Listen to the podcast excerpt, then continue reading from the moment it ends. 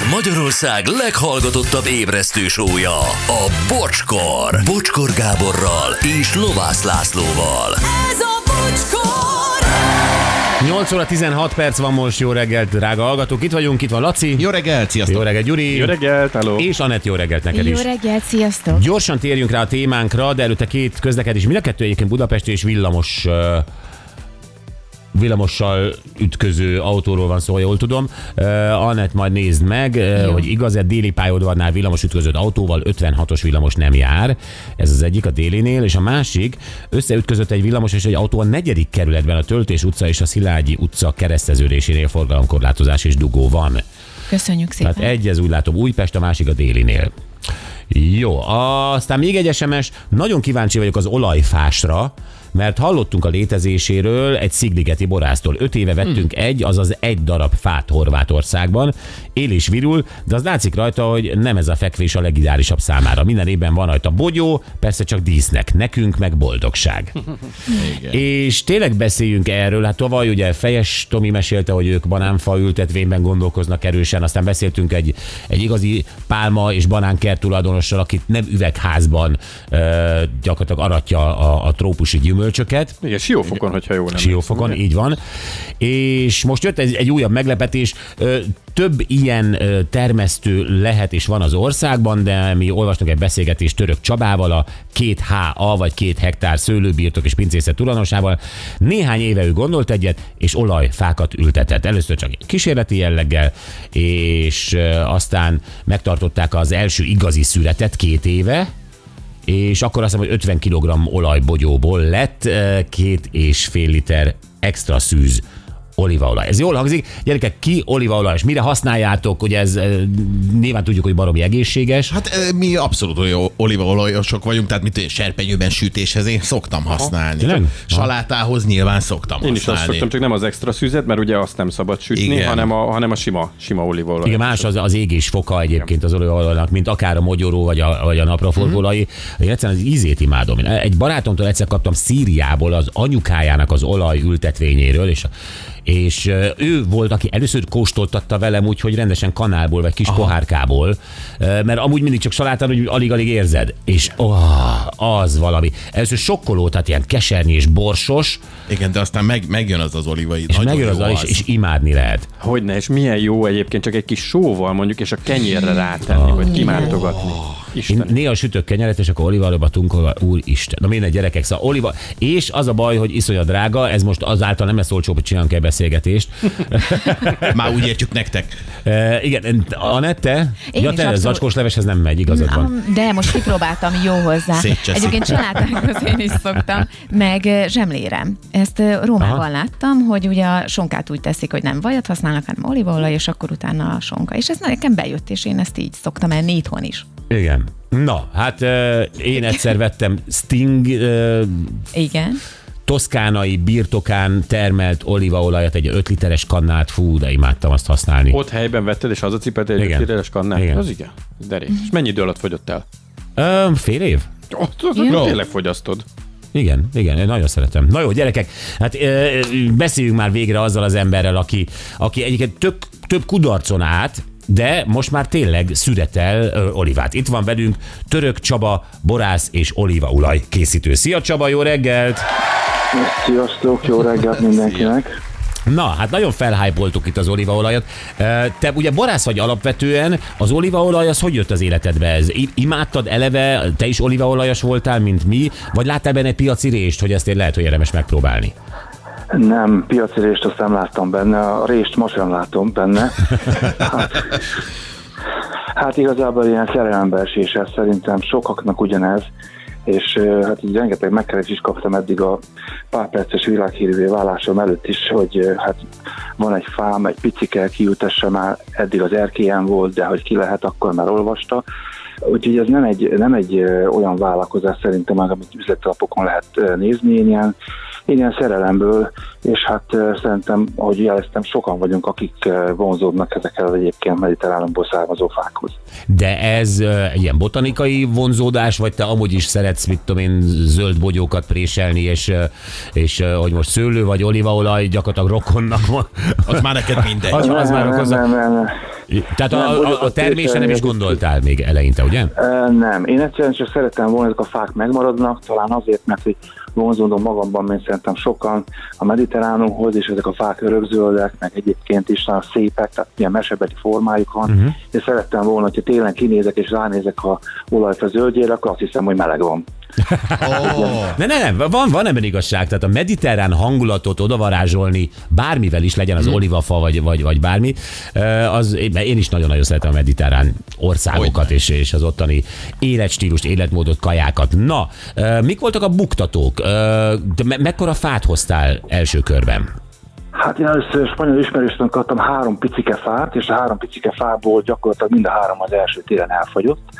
Majd egy olyan év múlva észrevettem, hogy az egyik föltámadt a hamvaiból, Oh.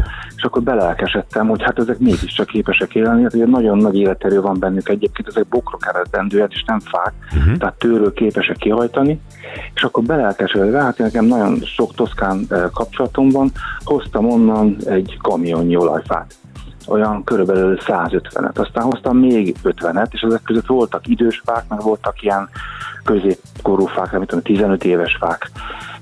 Nem középkor egyébként az olifa élettartománban mérve, de Aha. tehát nem a legfiatalabb csemették. Na most ebből az első télen kiírtam a 90%-át, a másik télen a következő 90%-at, és így haladtam konvergálva nulla felé. Tudtad-e, hogy mitől De- nyíródnak ki ők? Hát ez ugye hosszú tapasztalat volt, de a rossz ültetés.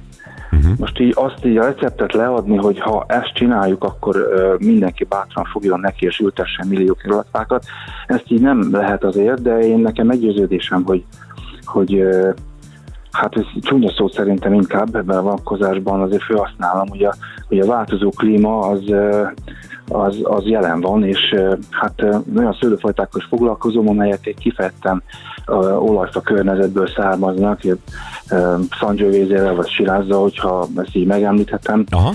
és valahogy azt látom, hogy az ottani borászatottan mindig ott vannak ezek a fák, ezek a kettő kézben jár, nagyjából majdnem mindenütt a mediterránumban, és utána elkezdtem, mint hogy ezek a szőlőfajták ezen a környéken szinte nem voltak olyan megszokottak, sőt egyáltalán nem voltak megszokottak, ezért elkezdtem abban foglalkozni, hogy mitől él túl egy olyan ö, olívafa, amit én szeretnék meghamisítani, és ezt így a szőlészetben is tudom kamatoztatni, illetve meggyőződésemre, hogy a szőlők működnek, akkor a olajfák sincsenek túl messze tőle.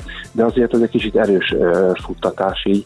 Minden esetre, hát az ember, hogyha valamit nem ment elsőre, nem biztos, hogy föladja, és a kudarcokon keresztül így lassan-lassan eljutottam a mai nap. Igen, ez nagyon helyes, hogy egy fa elkezdett újra, nem tudom, élni, és akkor ez adta neked azt, a, azt, a, azt az inspirációt, hogy csináld. Mikor vált a fejedben elérhetővé az, hogy ebből termés is lesz. Mert ugye egy, eleinte azt mondtad, hogy sze- szeretsz gyönyörködni benne, de amikor úgy, úgy komolyan lehetett venni azt, hogy ebből még akár olívaolaj is lehet. Hát ez nem van nagyon sok időt, ez mint tudom, 6-7 év. Uh-huh. Amikor ugye lomb kell ehhez, tehát a lombban van a termés, tehát hogyha a fák minden évben tönkre mennek, akkor nincs lomb. Ugye meg kell vállalni egy ilyen kritikus tömeget. Aztán ugye van az a probléma, hogy ezek a fáknak egy része porzó csak. Én olyan fákkal kezdtem el, amelyek nem azok. A porzóik viszont kipusztultak. Tehát euh, még nekem lett egy ilyen vegyes felvágottam, amiben vannak spanyol fák, franciák, olaszok, horvátok. Eljutottam odáig, hogy hogy ki is szelektálódtak azok a fák, amelyek ezt- a e, pár évet túlélték. Hát ugye az utóbbi három évben a tényleg eladás az elmaradt, és később napoltuk, de ugye a korábbi években azért ez egy erősebb szelekció volt.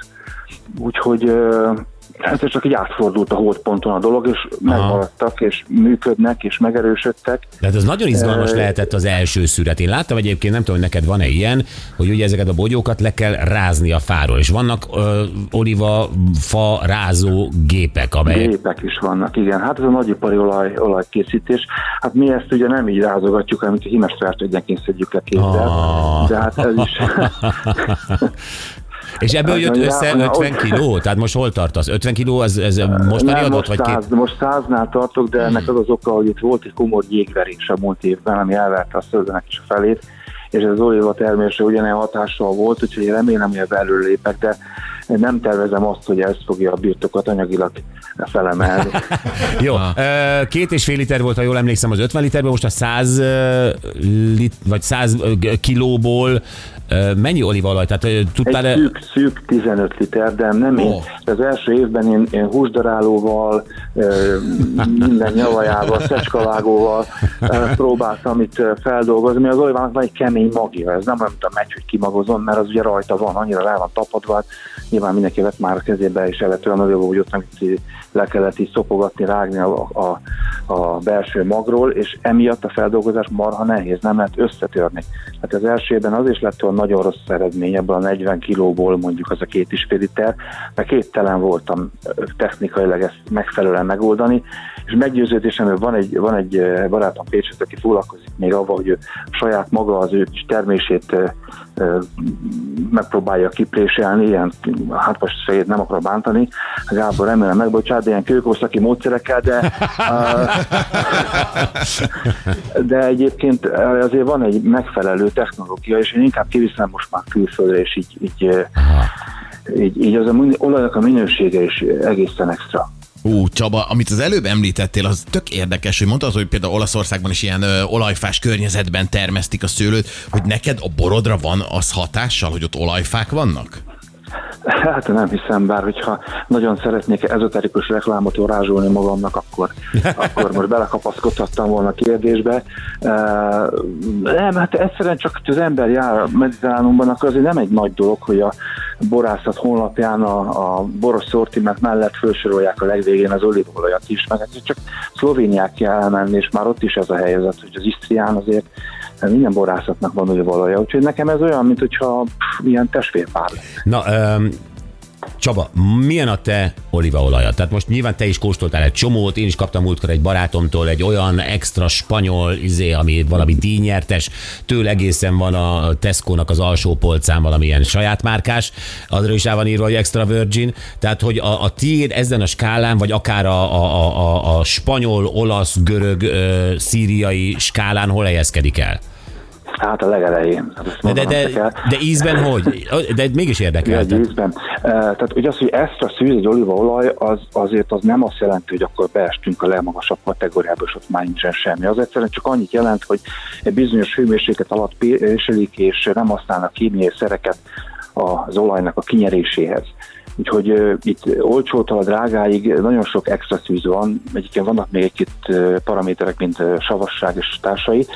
Ízben viszont a fajtától függően, ugyanúgy, mint a bornál, rendkívül különbözőek lehetnek. Tehát ki mit szeret. Az enyém egyébként egy elég krémes sejmes, és a végén megvan egy ilyen savas, ilyen vissza, hát most úgy mondjuk kaparás, de egyébként ez egy jó...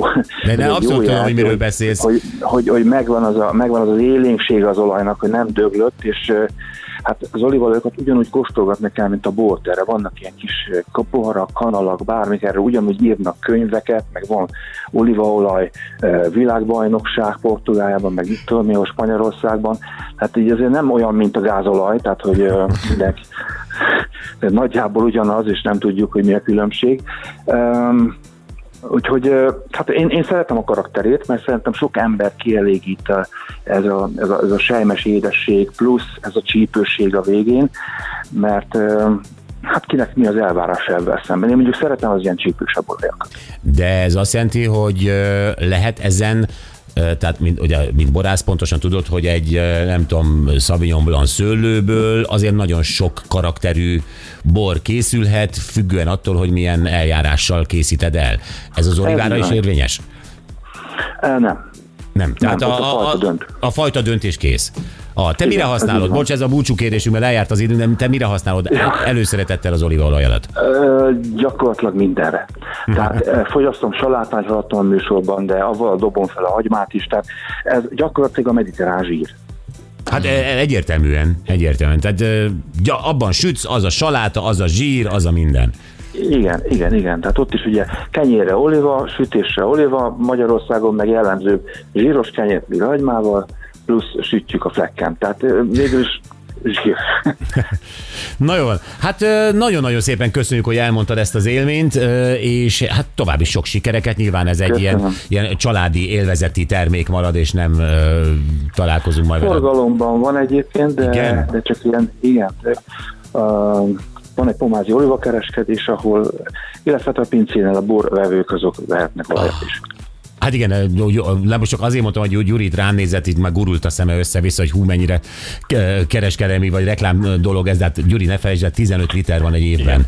Tehát azért ezen nagy, Ja, nagy oké, kasza bocs. nincs. Abból Csabáig tizet megisznak, úgyhogy Nem, hát ugye az a, saját magamnak egy decit tartok meg egyébként, mert azt hiszem, hogy minél több jó. de ja, hát majd lesz egy picit több is. Hát drukkolunk. Nagyon, nagyon szépen köszönjük, élmény volt. Köszönöm szépen. Török Csaba borász Köszönöm. és olívaolaj készítő. Szia, szia! Szia! Köszönöm, sziasztok! Hát ez barom jó. Nagyon jó.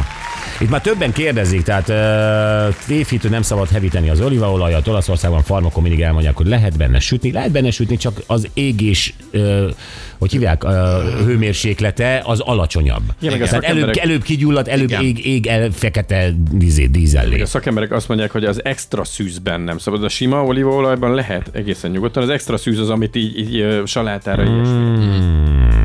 Várjál, akkor mennyi olívafa kell ahhoz, hogy legyen egy kis olíva? Mindenféle kérdeznek, de nyilván ezeket most nem tudjuk mind megválaszolni, viszont ez a nagyon izgi volt, amit mondott Csaba, hogy, hogy az a mediterrán érzés, amikor kinéz az ablakon, és ott van az az olajfa. Oh.